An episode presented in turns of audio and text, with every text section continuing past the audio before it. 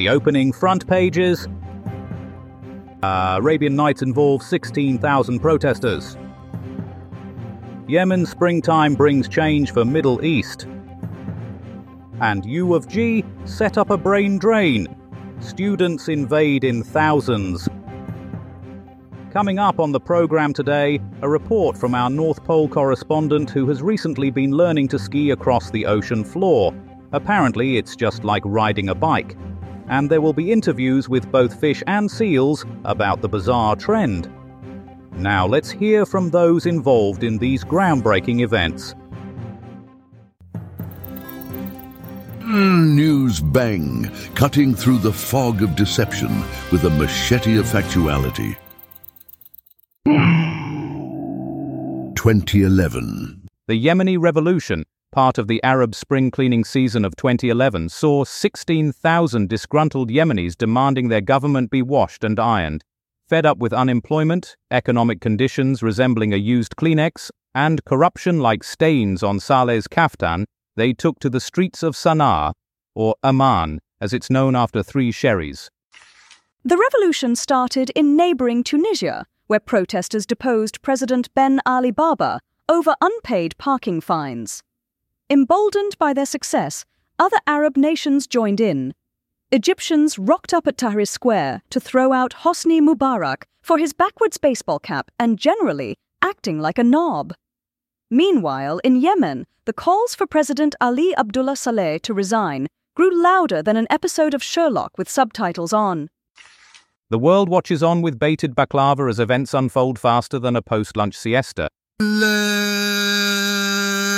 1785. A three way spat has broken out between the University of Georgia, the University of North Carolina at Chapel Hill, and the College of William and Mary over who's got the oldest pair in America. The universities are squabbling over which one is the oldest public university in the United States. Um, teat. The University of Georgia claims it was founded in 1785 AD when a group of drunk academics stumbled upon some parchment on their way home from a tavern. They named it Georgia after one of their wives, Georgina, while they were in that sort of mood. Meanwhile, UNC Chapel Hill boasts its founding date as 1784 BC during a bear fight at Alexander the Great's housewarming party. But then there's William and Mary, who claim to be older than both combined but admit to being private for 200 years until finally succumbing to state aid in 1906. Witnesses say things turned ugly when UGA supporters started lobbing quills at UNC fans who retaliated with used scrolls. Police eventually dispersed them with a chant down memory lane. Na na na na na hey hey hey. You all had your funding. 1820. 1820 and the world as we know it was about to get a whole lot colder. A motley crew of Russian misfits, led by Fake Tan Belling Awful and Mikhail Laserass, set sail on an expedition to prove what everyone already knew that if you go far enough south, it gets bloody chilly. With a crew of 119 other equally hardy souls, they braved the treacherous seas in search of something icy cold and white. After months at sea, scurvy rife and mutiny imminent, they spotted land Captain Bellingshausen cried out, My God, man, it's full of penguins! Lazarev added, and snow. And so it was that Antarctica was discovered, a frozen tundra so hostile not even the most dedicated Englishman would want to play cricket there. The locals, friendly but unused to visitors, waddled up with flippers, outstretched, offering frozen fish cake in welcome. And so began our fascination with this barren continent, fifth largest yet somehow still mostly overlooked at parties. Home to more emperor penguins than you can shake a krill at, Antarctica now plays host to scientists studying everything from climate change, ironic, to how long humans can last without Netflix before going insane. News bang, the truth uncensored, uncut, and unapologetic. And now Shakanaka Giles brings us a weather forecast that's about as reliable as the royal family's Christmas card list. Here he is with today's weather lump.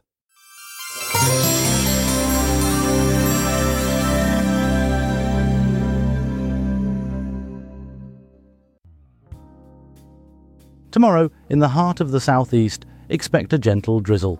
It's as if the sky is shedding tears for all those resolutions already broken. Or, uh, and over in the Midlands, a chilly day awaits. So, wrap up warm. The cold might be enough to freeze the smile off a, a Cheshire cat. In the north of England and Scotland, things will be frosty. It's like stepping into a freezer full of bagpipes and haggis. A quick glance at Wales reveals a mix of sunshine and showers, a bit like a Welsh cake, sweet and crumbly, with a few unexpected surprises. Lastly, in Northern Ireland, it'll be bright but breezy. The wind will be strong enough to blow away any lingering January blues. In summary, then, weeping skies, chilly Midlands, frosty North, crumbly Wales, and breezy Ireland, and that's all the weather.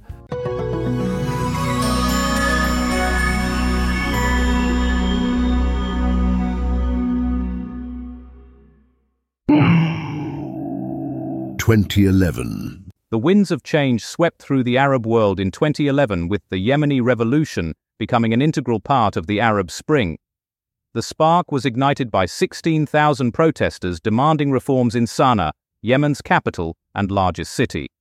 This uprising followed the Tunisian Revolution and coincided with the Egyptian Revolution and other Arab Spring protests. Initially driven by unemployment, economic conditions, and corruption, the protests soon escalated to calls for President Ali Abdullah Saleh's resignation. As the government seat moved to Aden in 2015, our correspondent Brian Bastable is there to provide a first hand account of this historical moment. The stench of the burning dead lingers in the air as I stagger through a shattered landscape. Beneath me, rats feed on human flesh. Above, vultures and other carrion birds circle in anticipation of more feasting. This is not the sight that greets you on your average Sunday morning, but then this is not your average Sunday morning. This city once throbbed with life and was full of the sounds of joyful celebration. Yet now it lies ravaged by conflict between warring factions determined to destroy everything they once loved and held dear for no apparent reason at all except to hear their own screams echoing off buildings that still stand defiantly against this tide of hate and destruction. My boots crunch upon a carpet of broken glass from windows smashed long ago by those who sought refuge inside these doomed structures as rocket fire thundered down from the sky like thunderous fists seeking out each individual heartbeat within these once proud homes, now nothing more than twisted skeletons silhouetted against an angry red dawn. I press myself hard against what remains of a wall, knowing full well that any second could be my last before another volley tears through my body, leaving only bloodied chunks behind for scavengers to feast upon without prejudice or mercy. After all, we are all merely food here in this hellish nightmare where love has been replaced by fear and compassion replaced by cruelty in a macabre dance marathon fueled solely by testosterone charged adrenaline surges coursing through veins thickened with hatred born out of unchecked power. Lost gone madly awry amidst cries for help drowned out beneath deafening roars, punctuated only occasionally by moments stolen straight from some surrealist painting, come disturbingly alive before our very eyes. Brian Bastable reporting live for Newsbang somewhere deep within what used to be Sana'a. 2010. The world of politics is never short of intrigue, and the Central American nation of Honduras has been no exception the year 2010 marked a pivotal moment in the country's history as Porfirio Lobo Sosa assumed the presidency, thus concluding a constitutional crisis that had begun in 2009. Manuel Zelaya, the deposed president, had sought to orchestrate a referendum for crafting a new constitution, only to be ousted by the Honduran army. This military intervention represented the first coup d'etat in Honduras since 1978, and now to discuss this further with me is our esteemed political correspondent, Hardiman Pesto. I'm here in the presidential palace in Tegucigalpa with the new leader, Porfirio Lobo Sosa. Mr. President, What will be your first actions in office? Well, Pesto, first I will ensure uh, we have a steady supply of bananas and coffee for export. Then I will change the constitution to make myself president for life. After that, I will make my horse Minister of Agriculture. An interesting agenda there from President Lobo. Back to you in the studio, Martin. Wait a minute, Pesto. Are you telling me this man just carried out an illegal coup against a democratically elected leader, and he's now going to rule Honduras like a banana republic dictator? Uh, I don't think we can make allegations about the uh, constitutional legitimacy of President Lobo's rise to power. Why the hell not? He just admitted he's shredding the Constitution and appointing his horse to the cabinet. Ask him if he's going to hold free and fair elections. Mr. President, will you hold free and fair elections soon? Elections? Why would I do that when I just made myself president for life? Do you want to be Minister of Tourism? Oh, I'd love to, Martin, but I don't have the qualifications. Back to you. Get back there, Pesto. The fate of Honduran democracy is at stake. Are you just going to let this tyrant turn the country into his own personal plantation? Absolutely not. Mr. President, will you uphold civil liberties and the rule of law? Liberties. The only liberty here is for my horse to graze wherever he wants. Now bow down before El Presidente. I better not, Martin. I'm wearing my best suit. Back to you. Pesto, you spineless amoeba. He's trampling over human rights. Say something. Ask him about the disappeared. Pesto. Pesto. Is he making you disappear too? Pesto. I'm still here, Martin, just admiring the fruit bowl on President Lobo's desk. Back to you. Get the hell out of there, Pesto, and stay out of Honduras. You're a disgrace to journalism. Adios, el presidente. Hasta banana. Back to you, Martin. 2003. In a move that could only be described as culturally significant, the United States National Recording Registry has unveiled its latest list of sonic gems. Established in the year 2000 by the National Recording Preservation Act, this Library of Congress maintained roster aims to safeguard the nation's auditory heritage.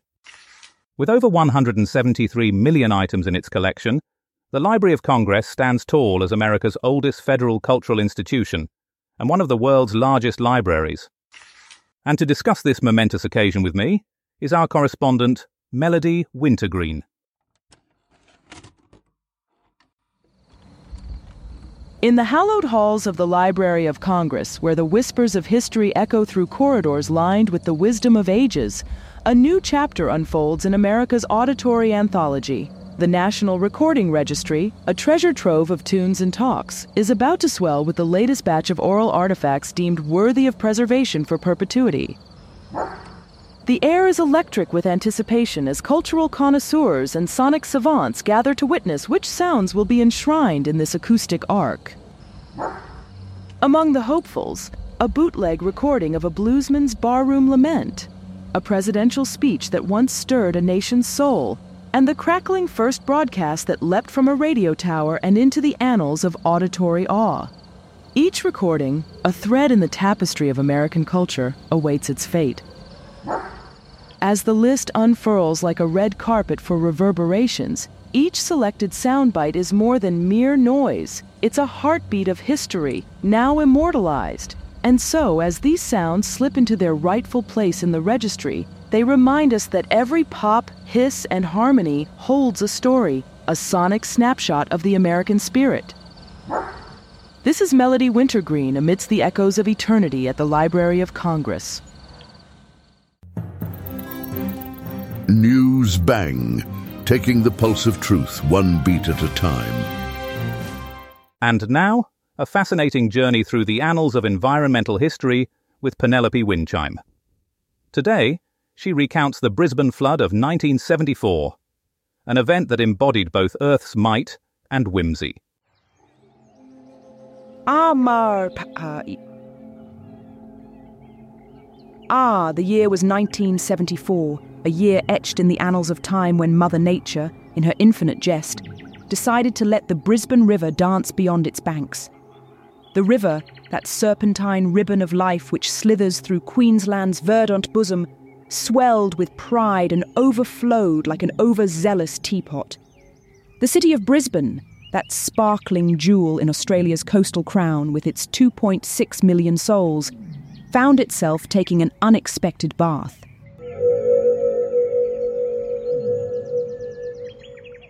The waters rose with the grace of a clumsy ballerina, twirling through streets and alleyways, waltzing into homes uninvited. Surrounding areas raised their eyebrows as their normally placid neighbour turned into a frothy beast, spilling secrets into Moreton Bay.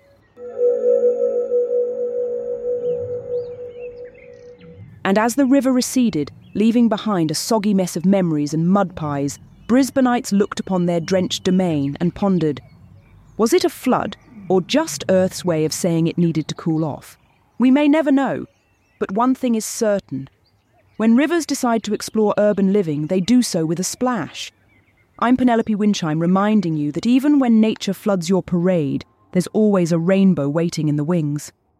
2011. Presenting the latest scientific marvel that has the world buzzing, it's our very own Calamity Prendeville, reminding us that British innovation is akin to a sizzling white dwarf star, scorching hot and absolutely enchanting.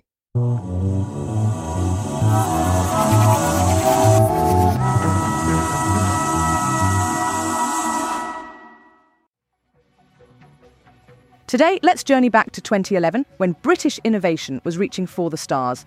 Or rather, the Little Bear constellation, Ursa Minor, home to H1504 plus 65, a white dwarf star with a surface temperature of 200,000 K. That's as hot as a sauna in hell. H1504 65 is a mystery wrapped in an enigma. It's like the marmite of stars. You either love it or hate it. Its atmosphere is mostly carbon and oxygen, with a dash of neon for good measure. Imagine sipping a cup of PG tips with extra oxygen and neon. Yum. Now, why is this star so important?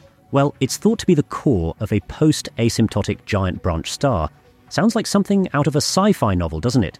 But fear not, dear listener, this isn't the work of alien technology. No, sir. This is pure British innovation at its finest. White dwarfs are dense stellar core remnants composed of electron degenerate matter. Think of them as the coronation street of stars dense, gritty, and full of drama. The nearest known white dwarf is Sirius B, but H1504 plus 65 is the real star of the show. So there you have it British innovation reaching for the stars in 2011. Who knows what we'll come up with next? Perhaps a Cadbury creme egg made entirely of stardust or a BBC Micro that can travel at light speed. The future is bright, or should I say white. This is Calamity Prendeville from Newsbang, signing off.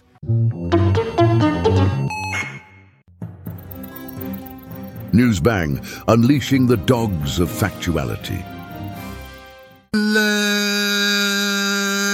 1785. In a blast from the past, we're whisked back to 1785 when the University of Georgia, one of America's oldest public universities, was founded. This flagship institution of the university system of Georgia has been embroiled in a centuries long debate with the University of North Carolina at Chapel Hill and the College of William and Mary over who holds the esteemed title of America's oldest public university. But here's where it gets interesting. While William and Mary stakes its claim, it's worth noting that this institution was a private entity for over two centuries, before finally joining the public ranks in 1906. And now, to unravel this tangled web of academia and history, we turn to our reporter Smithsonian Moss. Now, at this point of the evening, we welcome listeners on FM who've just joined us.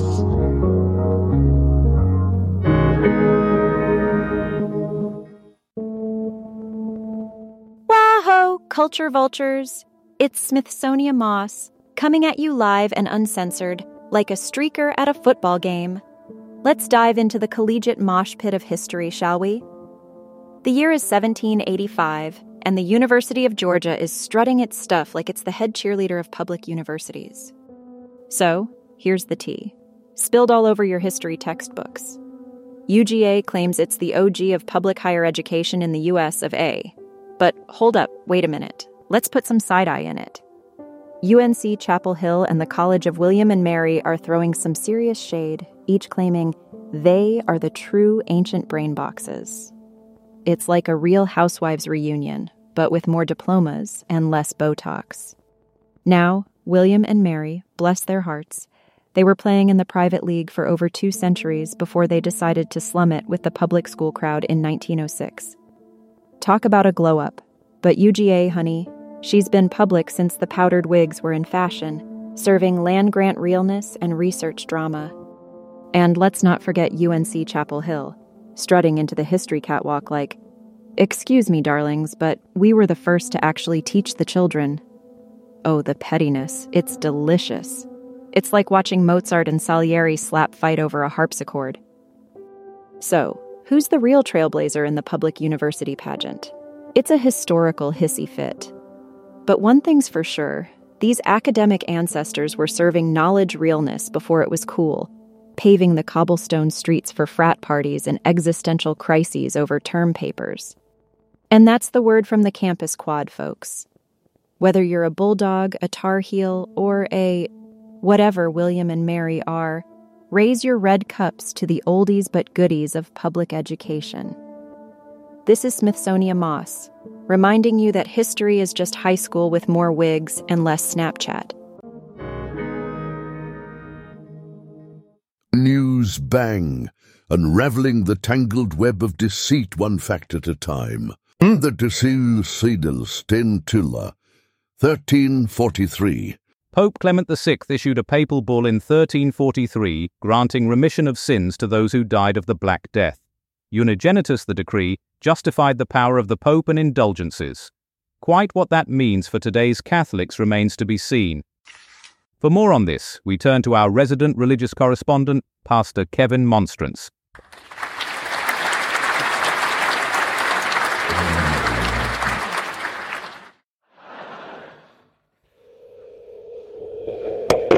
Good evening, ladies and gents. Your favourite man of the cloth is back with more tales of faith and folly. Now, I must say, this papal bull business has always struck me as a load of. Well, bull. No offence to His Holiness, of course. I'm sure Pope Clement had the best intentions granting indulgences to plague victims back in 1343, but really, printing up a fancy Latin certificate to escape purgatory seems like the medieval equivalent of those get out of jail free cards in Monopoly. Reminds me of a parishioner we once had, a Mrs. Hortense Twig Figginbottom. Eccentric old dear, built like a barrel of brandy and just as tipsy most days. She was convinced she could buy her way into heaven by funding the new church roof. I'll donate every last farthing if you'll promise me a first class ticket to the pearly gates. She'd wheeze at Father Ignatius O'Flaherty, lovely man, terrible with names, kept calling me Father Christmas at confession. Well, Father O'Flaherty finally had enough of Hortense's pesky bribery. He printed up an official-looking document on parchment, made up some Latin mumbo-jumbo, signed it Pope John Paul George Ringo, and presented it to her with great ceremony after Mass one Sunday. She nearly fainted with joy as he announced, By the power vested in me by the Holy See, I hereby grant you plenary indulgence upon your earthly demise. This indulgence absolves you of all need for penance in purgatory. Hortense clutched that bogus papal bull to her bosom and cackled with glee. Of course, the joke was on Father O'Flaherty in the end. Hortense left every last cent of her fortune to the Catholic Church in care of Pope John Paul George Ringo when she finally kicked the habit. Took ages to get that mess straightened out with the actual Vatican, let me tell you. Just goes to show clerical deceit no matter how well meaning, can always backfire. Best leave the indulgences and eternal rewards to the Almighty Himself. He sees through all our mortal mischief anyway. Right, that's all for tonight, folks. Go in peace to love and serve the Lord, whoever you might think He is.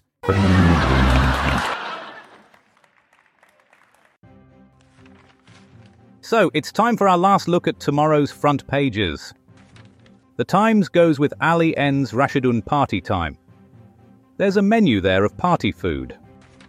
The Express opts for Despite Heroics, General UFA wrongly executed. The Independent lead with Pride and Prejudice says no to wrong. And finally, the Daily Mirror goes with Ali has pride but no money for food. There's a montage there of hungry looking actors. And that is the end of tonight's news show. On the day it was revealed that British Prime Minister John Major was receiving hate mail addressed to Mrs. Kettle and Pigs. Now please close down all your cooking utensils and await further instructions. Tune in next time for more artificially intelligent hilarity. Newsbang is a comedy show written and recorded by AI. All voices impersonated. Nothing here is real. Good night.